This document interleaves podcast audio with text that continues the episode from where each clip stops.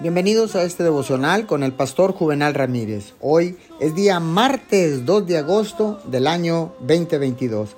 La palabra dice en Juan 1, 4 y 5. En él estaba la vida y la vida era la luz de la humanidad.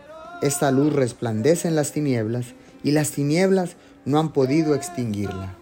Déjeme compartirle un testimonio que escuché de una persona que estaba bajo tratamiento, pero tenía una actitud tan positiva que me parecía casi imposible de creer que enfrentara una grave enfermedad.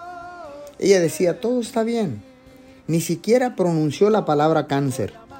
No le daba más crédito a la enfermedad que a su Dios.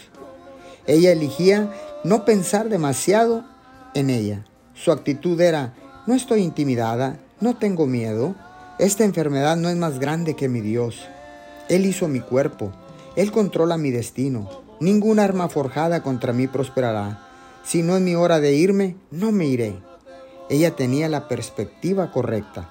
No dejó que la enfermedad la definiera ni dominara su vida. Señor, gracias, porque ahora puedo elegir la perspectiva correcta, porque tú eres luz en nuestra vida y tu luz brilla en cualquier situación, resplandece en cualquier circunstancia. Te damos gracias en el nombre de Jesús. Amén y amén.